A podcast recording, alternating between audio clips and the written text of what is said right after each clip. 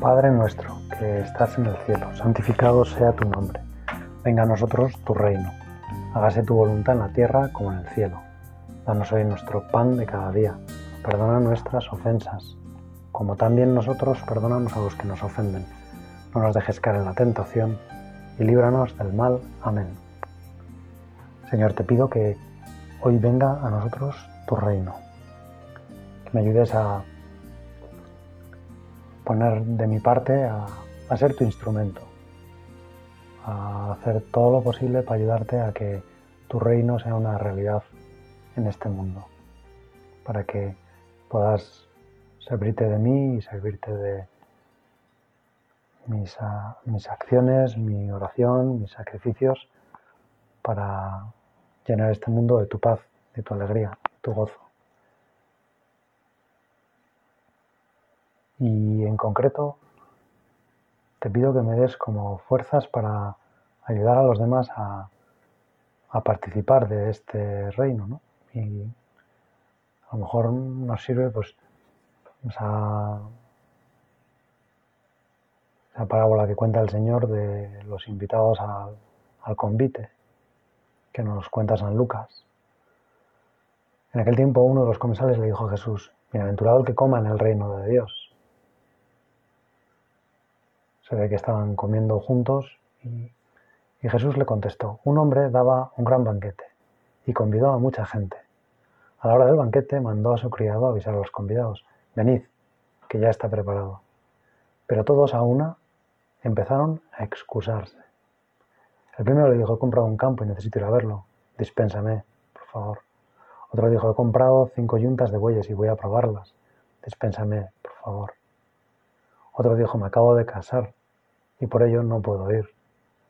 El criado volvió a contárselo a su señor. Entonces el dueño de la casa, indignado, dijo a su criado, sal a prisa a las plazas y calles de la ciudad y tráete aquí a los pobres, a los lisiados, a los ciegos y a los cojos.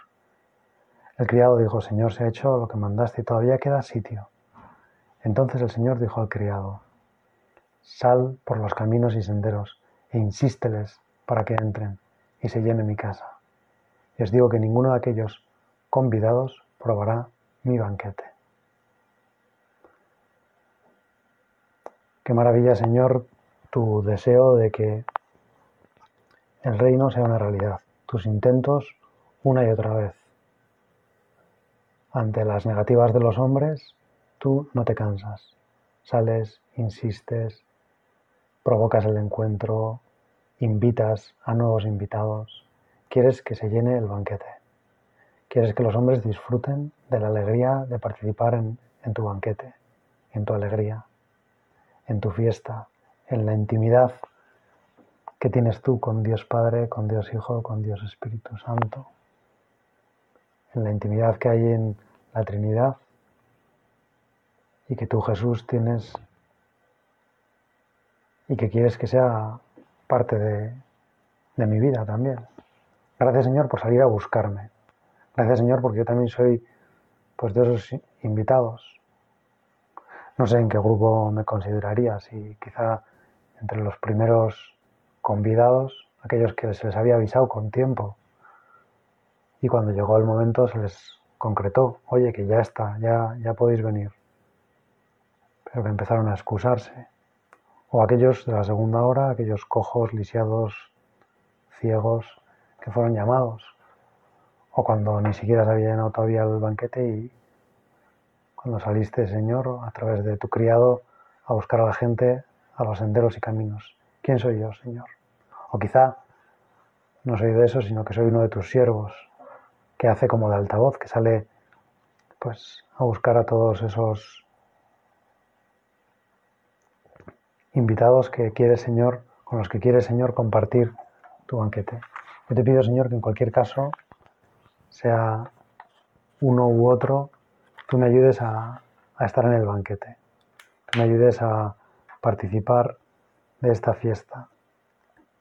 Tú me ayudes, Señor, a, no perderme esta maravilla de, de, fiesta que quieres montar y en la que quieres pues, disfrutar, en la que te interesa que yo disfrute.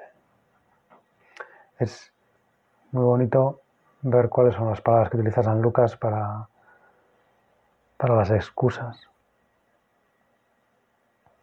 Siempre cuando el Señor nos pide algo y le ponemos una excusa, es que no hemos entendido lo que nos estaba ofreciendo el Señor. Cuando te excusas de no poder participar en algo, es como que en el fondo buscas una razón que te permita no ir a lo que no quieres ir. En realidad no querías ir y no sabes cómo decir que no y buscas excusas.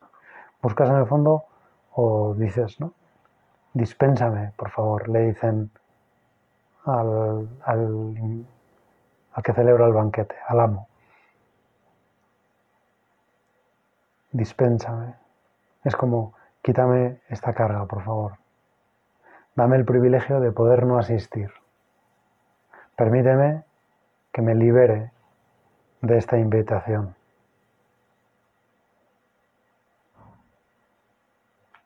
Qué pena, Señor, si, si yo tengo como excusas. Qué pena si yo no sé descubrir que lo que tú me estás pidiendo es un, es un regalo. Qué pena si yo me busco como alguna cosa que hacer para no tener que ir a, a tu lado. Hay unas palabras del Papa Francisco en la homilía del último viaje a Hungría, en las que, hablando de cuando el Señor se encuentra con Pedro y Pedro trata de apartarlo de la cruz porque piensa que es algo que no es digno del Mesías, al que acaba de reconocer, y manifestar que él piensa que Jesús es el Mesías. Sin embargo, cuando Jesús empieza a anunciar entonces la pasión, él les trata como, Pedro trata como de apartarlo de eso. Y entonces Jesús le dice, ponte detrás de mí, Satanás. Y el Papa ve esas palabras que son durísimas, que me parecen pues, posiblemente las más duras de todo el Evangelio, no sé, como las palabras más duras, ni siquiera a los fariseos o a los escribas les dijo que eran Satanás. Les llamó, pues, sepulcros blanqueados, raza de víboras y otra serie de cosas, pero nunca les dijo que eran Satanás, ¿no? Pero a San Pedro sí que le dice, ponte detrás de mí, Satanás. Pero dice, comentándolas, dice el Papa, de ese modo, Jesús atrae de nuevo a Pedro hacia él, con una orden dolorosa, dura. Pero el Señor cuando manda algo, en realidad está ahí, preparado para concederlo. ¿Verdad que son unas palabras muy consoladoras? Cuando el Señor manda algo, incluso en este caso que está pidiéndole a Pedro que se aparte de ahí, que no vaya por ese camino porque no es el camino que Jesús quiere recorrer, porque Pedro no piensa las cosas como Dios, sino como los hombres. Cuando manda algo, en realidad está ahí, preparado para concederlo. Dios en realidad lo que quiere es darle a Pedro la paz y la alegría de saber que cuando le está pidiendo algo, Él se lo va a conceder. Cuando le está pidiendo algo, le está preparando un regalo. Por eso no tendría sentido que ante lo que nos pida el Señor nos excusemos que ante la invitación del Señor empecemos como a buscar un modo de liberarnos de eso, porque sería no haber entendido que Dios si nos lo está pidiendo, si nos está invitando, es porque quiere concedernos algo, quiere regalarnos algo, en este caso un banquete, en este caso alegría de compartir la mesa. De... Señor, yo quiero verte siempre así, pero hoy quizá en nuestra oración pensaba que nos fijáramos más en en la maravilla de los servidores. Esas, esos siervos que apenas aparecen como personajes en esta parábola y sin embargo ese criado que sale a buscar a los convidados y se encuentra con una primera negativa, la del que había comprado el campo. Luego otra segunda negativa, las cinco, las cinco yuntas de bueyes. Y una tercera, me acabo de casar. Y vuelve a casa y su señor le dice, bueno, pues sale a prisa a las plazas. El criado sale a prisa a las plazas, no rechista, no dice, es que nadie va a querer venir, es que no te das cuenta, es que sale otra vez. Y una vez que sale a prisa, vuelve otra vez y dice, ya se ha hecho como mandaste. Y todavía queda sitio. No le dice, ya se ha hecho lo que mandaste, sino, Señor, todavía queda sitio, todavía podemos invitar a más gente. Todavía no está lleno el banquete. Es un criado que piensa, es un criado que ha asumido la misión de su Señor, no se excusa, no dice que está cansado de salir a buscar gente, que ya le ha dicho mucha gente que no, que no busca excusas, no quiere quitarse del medio, ni siquiera le están invitando a él, podríamos decir, al banquete. Lógicamente él va a estar en el banquete de otra forma, pero... Y por una tercera vez el Señor le dice, sal a las plazas Sal a las calles, a los senderos, a los caminos e insísteles. El criado podría pensar, Señor, si no quieren venir, pues que no vengan, o sea, allá ellos. Pero no, insísteles. Qué maravilla, Señor, que tú insistas y qué maravilla que este criado tuyo, que sea apóstol, que es el enviado, el enviado con esa misión de traer a la gente, de ayudar, de invitarles, de, hacerles ver la maravilla del banquete que se ha preparado para ellos y que no se puede perder, pues qué maravilla que, siempre esté dispuesto, que siempre salga. Y qué maravilla que al final se llena el banquete. El criado no es más que el enviado, el que va a avisar. Ni él ha preparado el banquete, ni los alimentos son suyos, ni él posiblemente va a estar luego con los invitados. Los invitados estarán con el amo, con el dueño de la casa. Pero el criado tiene una misión fundamental, que es ayudarle al Señor a que se llene la casa. Insísteles. Señor, dame fuerzas a mí para insistir, para buscar formas de decir nuevas, para que en los oídos de los hombres hoy en día otra vez resuene tu buena noticia, para que no me canse de buscar modos de llevarte gente, de acercarte almas, de llevar a tus hijos a tu regazo, al perdón que tú quieres ofrecerle, ofrecerles, al banquete que tú quieres regalarles, a la alegría que tú quieres compartir. Y esto mm, parece que es muy bonito, ¿no? Pensar que, que requiere insistencia, que requiere salir una y otra vez, hasta cinco veces. Sale hoy en este Evangelio como el criado tiene que lanzar el mismo mensaje. Y seguramente que en la cuarta y quinta cuando sale a las calles, a las plazas. Eh, ahí lo dijo a mucha gente, invitó a mucha gente que se encontró. O sea que son bastantes las personas a las que al, al final de la parábola el criado ha terminado invitando y animando a participar. Unos han dicho que sí, otros que no. Los que más fácil lo tenían, los que habían sido avisados con tiempo, los que eran personas muy conocidas del amo de la casa y, y queridas por él y, posiblemente también le querían de algún modo, pero buscan excusas, quieren ser dispensados, quieren ser como perdonados, ¿no? No me hagas esto, perdóname esta misión, perdóname esta obligación. Qué pena, ¿no? Cuánta pena también debió sentir el criado al ver el disgusto que tenía que dar al Señor de decirle, han dicho que no han dicho que no quieren. Y además me han contado estas excusas baratas. Qué pena daría al criado llevar esa noticia al amo. Qué pena, Señor, cuando yo tengo que llevarte la noticia de que a veces la gente no quiere seguirte, no quiere compartir las maravillas que tú tienes para ellos.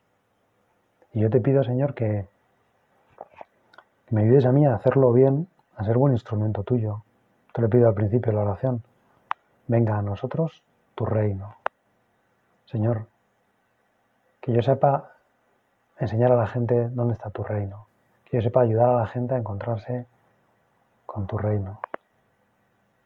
Que yo no tenga pereza para salir una y otra vez, insistir, salir corriendo apresuradamente a las plazas, a las calles, a los caminos, a los senderos, donde me pueda encontrar con cualquier hombre para decirle, hey, que Dios te invita, que Dios te quiere, que Dios vive, que está esperándote, que tiene para ti algo grande, que tiene un regalo preparado desde la eternidad, que quiere que seas muy feliz, que no se ha olvidado de ti, que el mundo no es un juego cruel, que el mundo es un lugar para entrenarnos a amar y ser amados, para aprender lo grande que es a lo que estamos llamados, las maravillas que tú tienes, Señor, preparadas para nosotros. Gracias, Señor, por dejarme salir a buscar a la gente, por permitirme compartir esta misión tuya. Gracias, Señor, porque yo me doy cuenta perfectamente de que lo que tú estás preparando para los hombres es una maravilla. Gracias Señor porque llamando a otros en parte afianzas también mi vocación.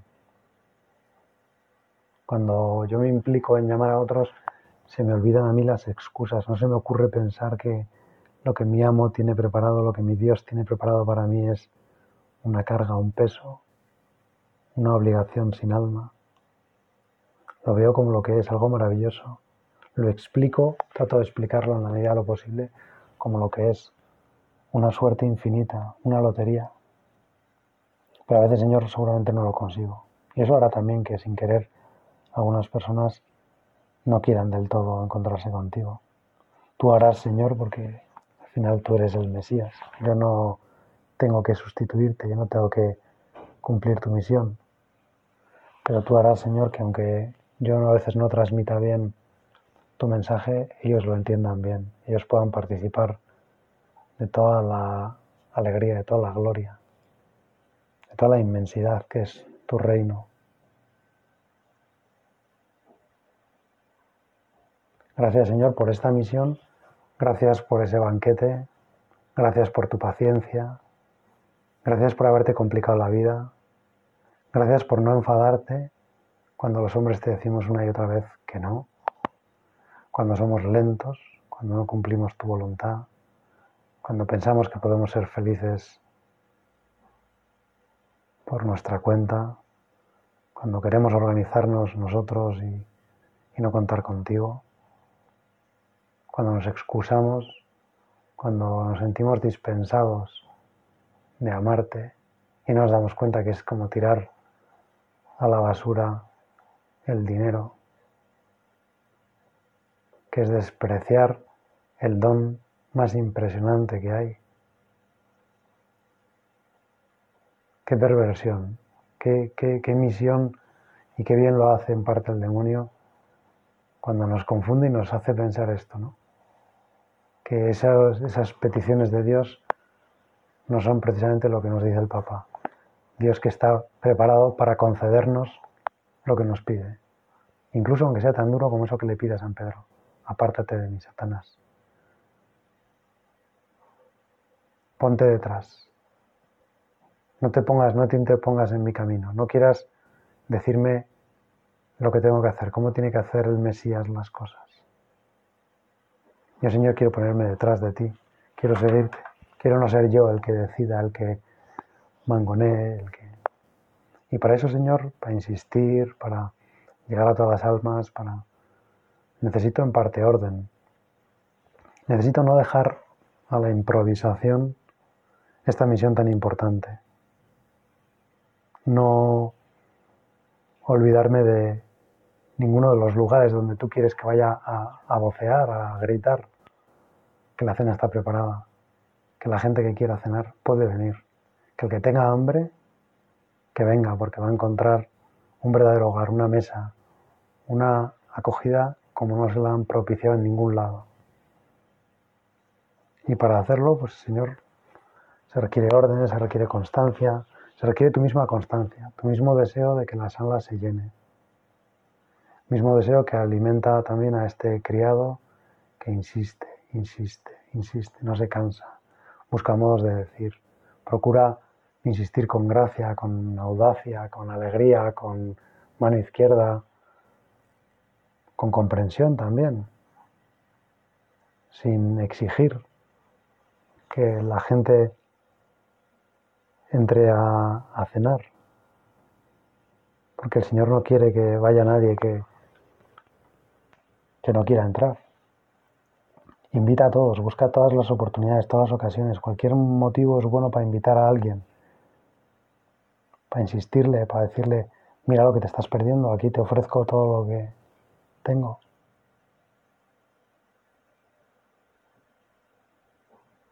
Pero a la vez el Señor es quien más respeta nuestra libertad. Ha muerto por nuestra libertad. Y quien ha muerto por nuestra libertad, lógicamente, no la va a condicionar va a obligarnos a ir a la cena. Eso sí, quiere darnos todas las oportunidades. Quiere estar siempre cerca, que nunca sentamos que optar por Él es algo que requiere un camino larguísimo. Que si queremos, tenemos los brazos abiertos, tenemos el camino abierto, tenemos la senda preparada, tenemos un sitio reservado para nosotros en la cena, pero hay que querer.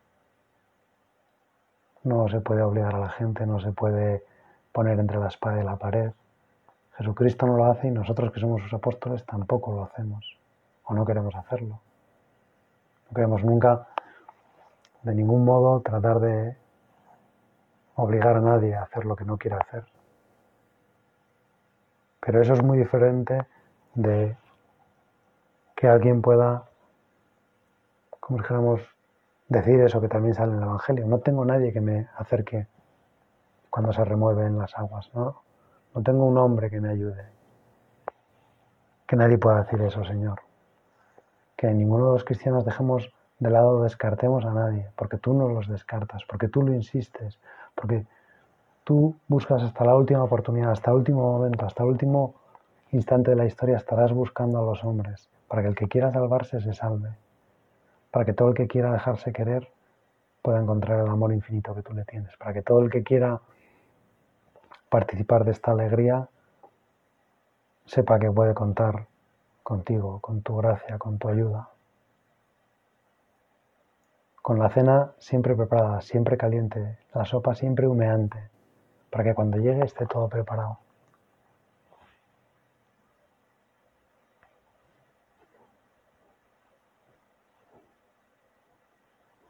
¿Cuántas personas a veces en el mundo hoy en día viven lejos del Señor? Piensan que la iglesia se ha quedado anticuada. Piensan que Dios o no existe, o se ha olvidado de los hombres, o ni siquiera podemos saber si existe, o ni siquiera podemos conocerle. Y no se dan cuenta que todo eso en parte obedece a una razón muy bonita, que es la libertad infinita de Dios. El hecho de que Dios no viene directamente, que Dios actúa a través de un criado. Dios actúa a través de alguien que es muy diferente de Él, a través de alguien que es tan de la masa, tan parecido a esas personas que son invitadas. Quizá no a los primeros invitados, esos que eran como los grandes amigos del Señor, posiblemente fueran también de su misma posición social. Y, pero cuando el criado sale a las calles, a las plazas, a los senderos, a los caminos, lo que se encuentra es gente como él. Y por lo tanto eso puede de algún modo comprometer el mensaje. A lo mejor la gente dice, bueno, ¿este quién es? Este es un chalao, este... ¿Qué nos va a decir este? Que entremos a cenar, pero... Y realmente el Señor quiere que vayamos a, a cenar. El amo de la casa está imitándonos a nosotros, nosotros que somos cojos, pobres, ciegos, lisiados, o a nosotros que no nos conoce de nada.